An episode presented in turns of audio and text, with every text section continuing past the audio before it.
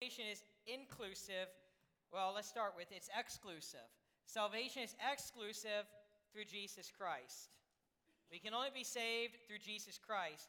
But salvation is inclusive, it's open to anyone, anyone in the world, anyone who ever lives, anyone in the world is open. Salvation is freely available to them through Jesus Christ.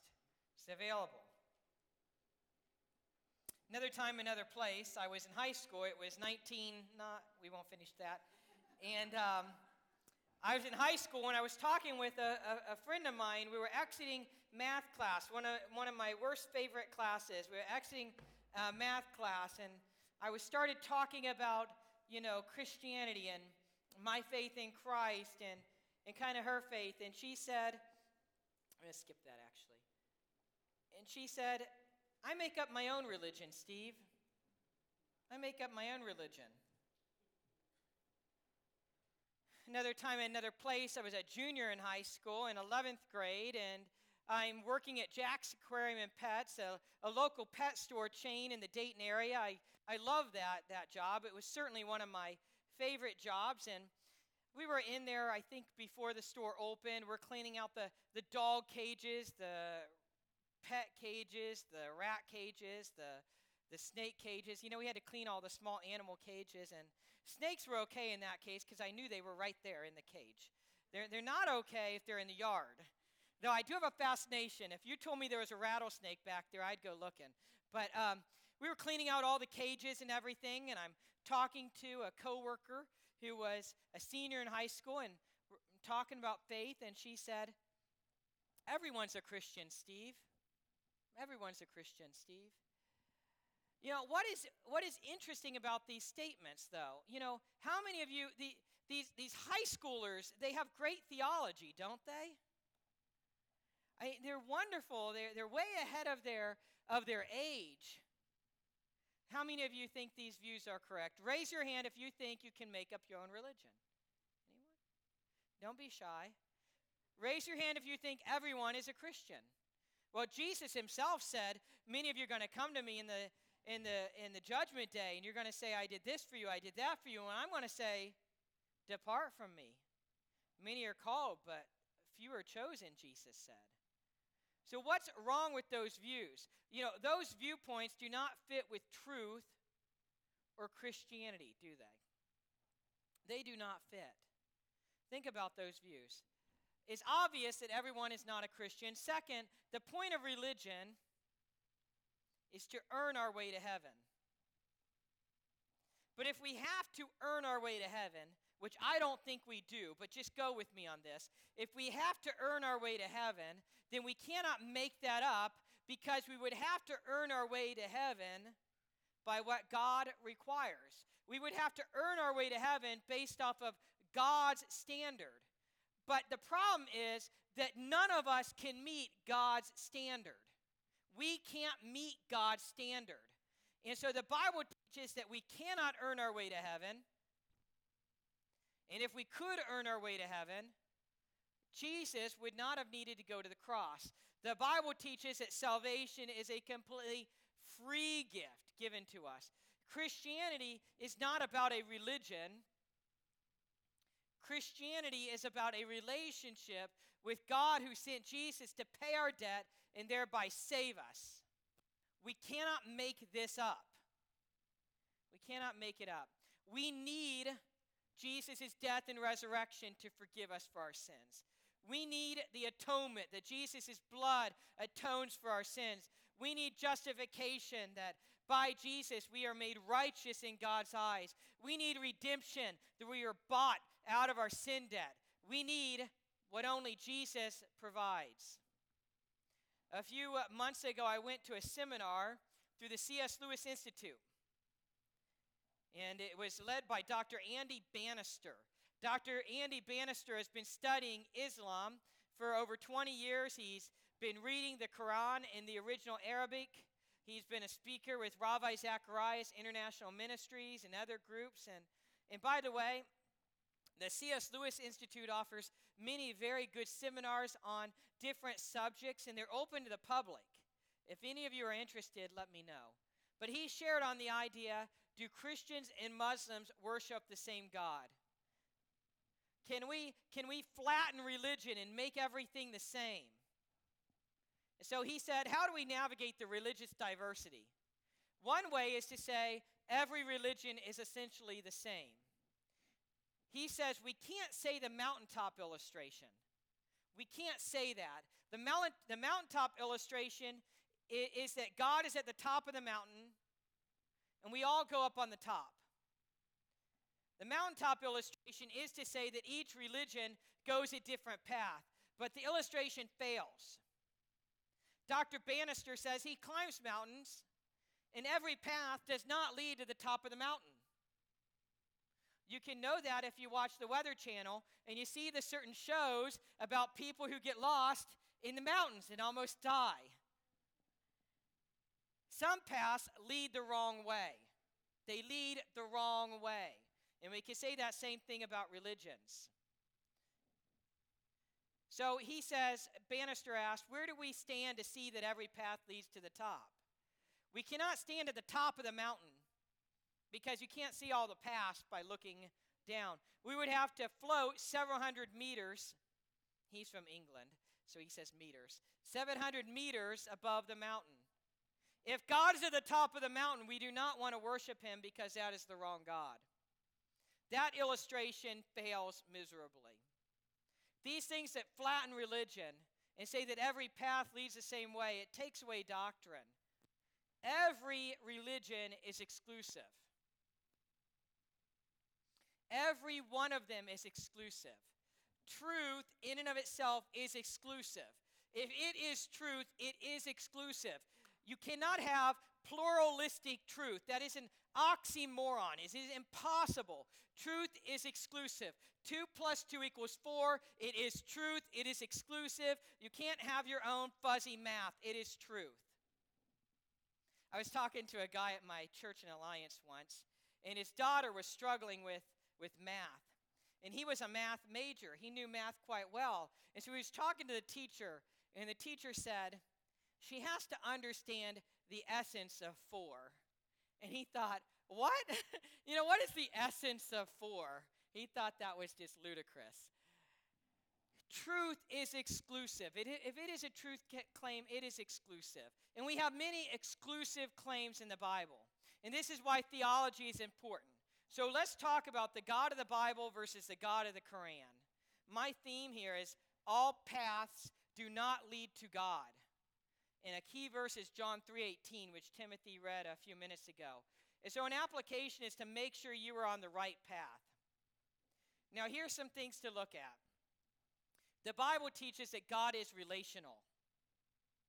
That's a key word, relational. Adam walked with God in the Garden of Eden. We see that in Genesis 3:8. God desires a relationship with us. The Bible teaches that God is relational. Revelation 21:3, the dwelling of God will be with men. God is described as a father, a friend, a husband. All these ideas are in the Bible.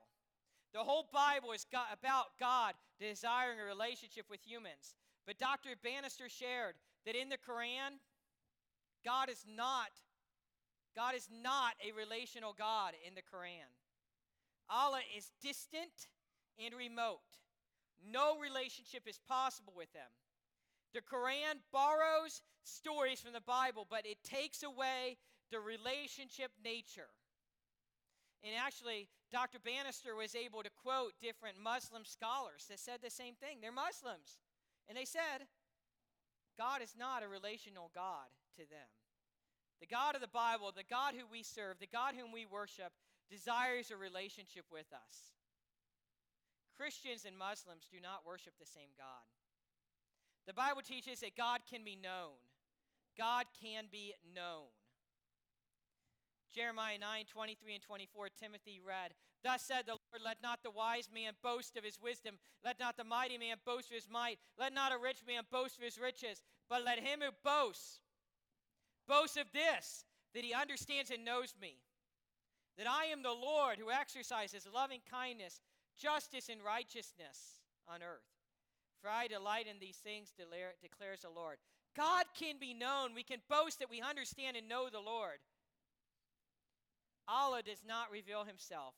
Only his commands are made known in the Quran. No invitation is, made, is no, no invitation is made to know Allah. Muhammad is not Muhammad did not even know God or Allah. In the Bible, God reveals himself time and time again, constantly from Genesis to Revelation. God is revealing himself to his people, and God wants to be known. God is relational, and God can be known.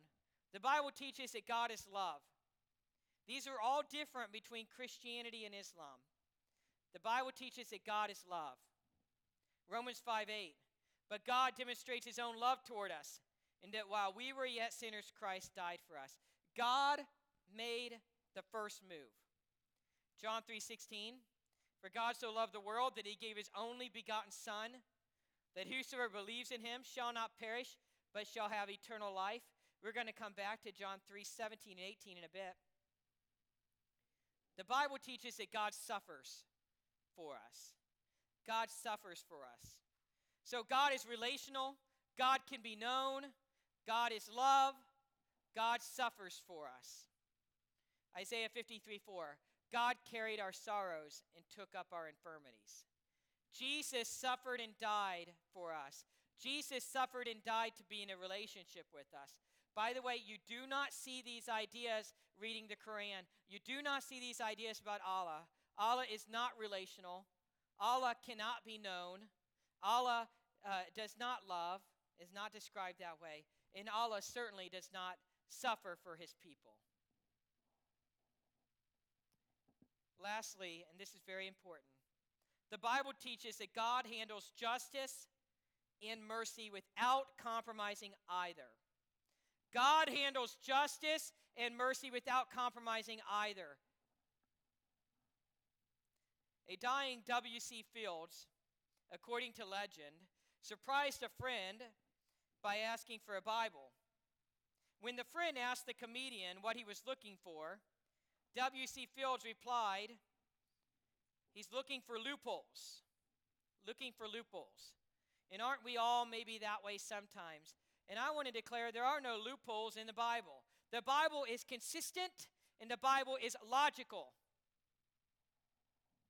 And the Bible teaches that God handles justice and mercy without compromising either in that way. The Quran talks about the justice of Allah and the mercy of Allah a lot.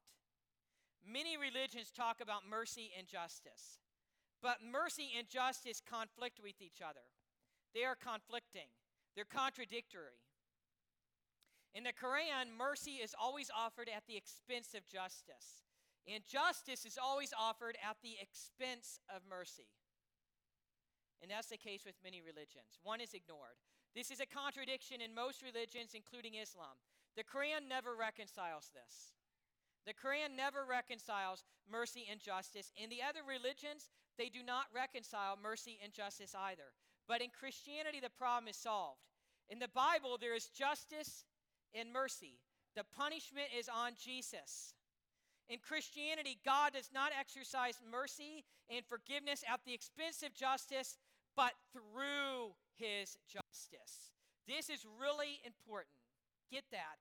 God does not exercise mercy and forgiveness at the expense of justice, but through his justice. Through it. God offers mercy and forgiveness through justice. Jesus takes our place. Every sin will be revealed. Jesus pays our price.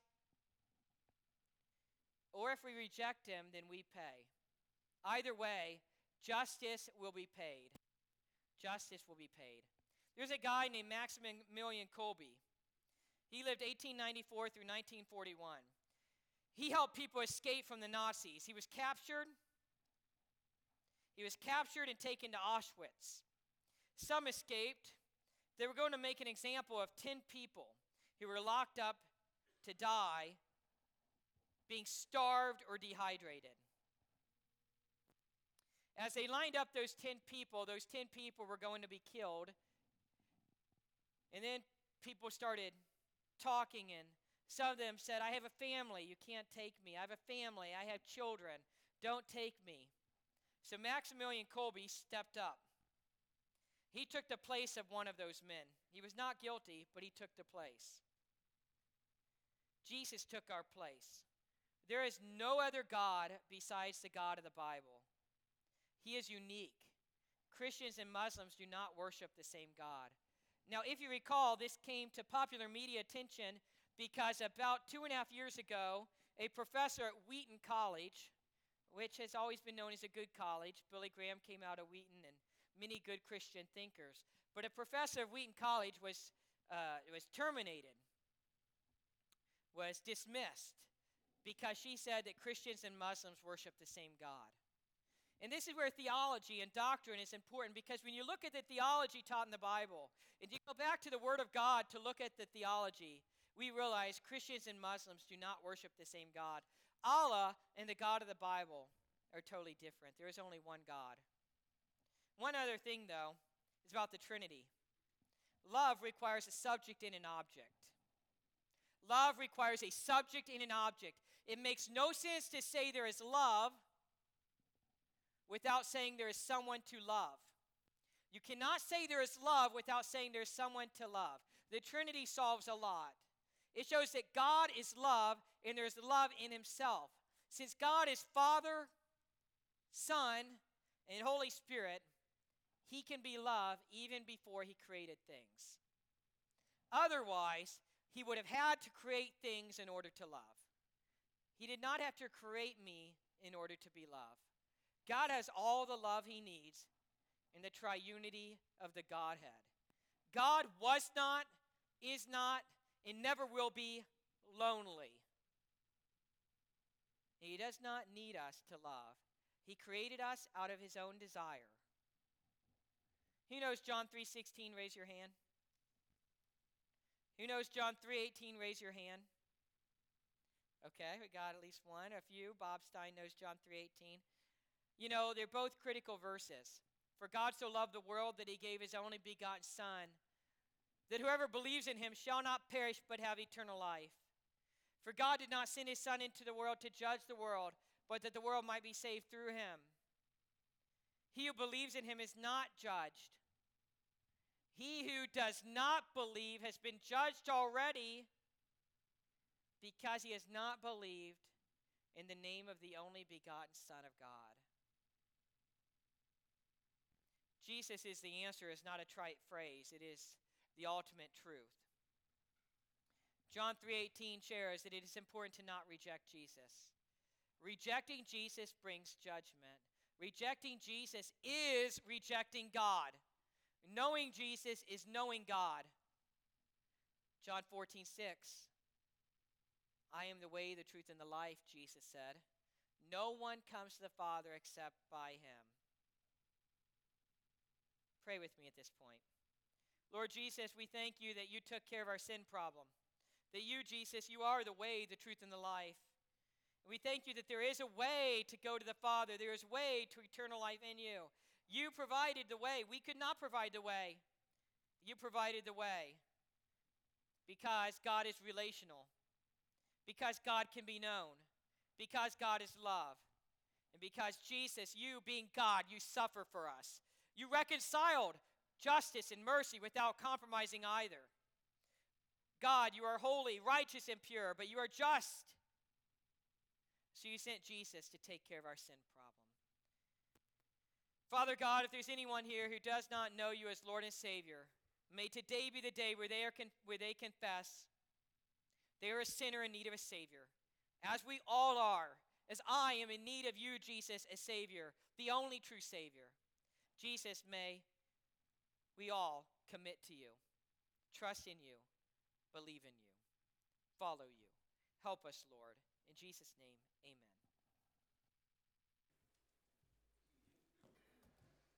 Let's all sing our closing hymn is This Is My Father's World on the screens or number six in your hymnals thank you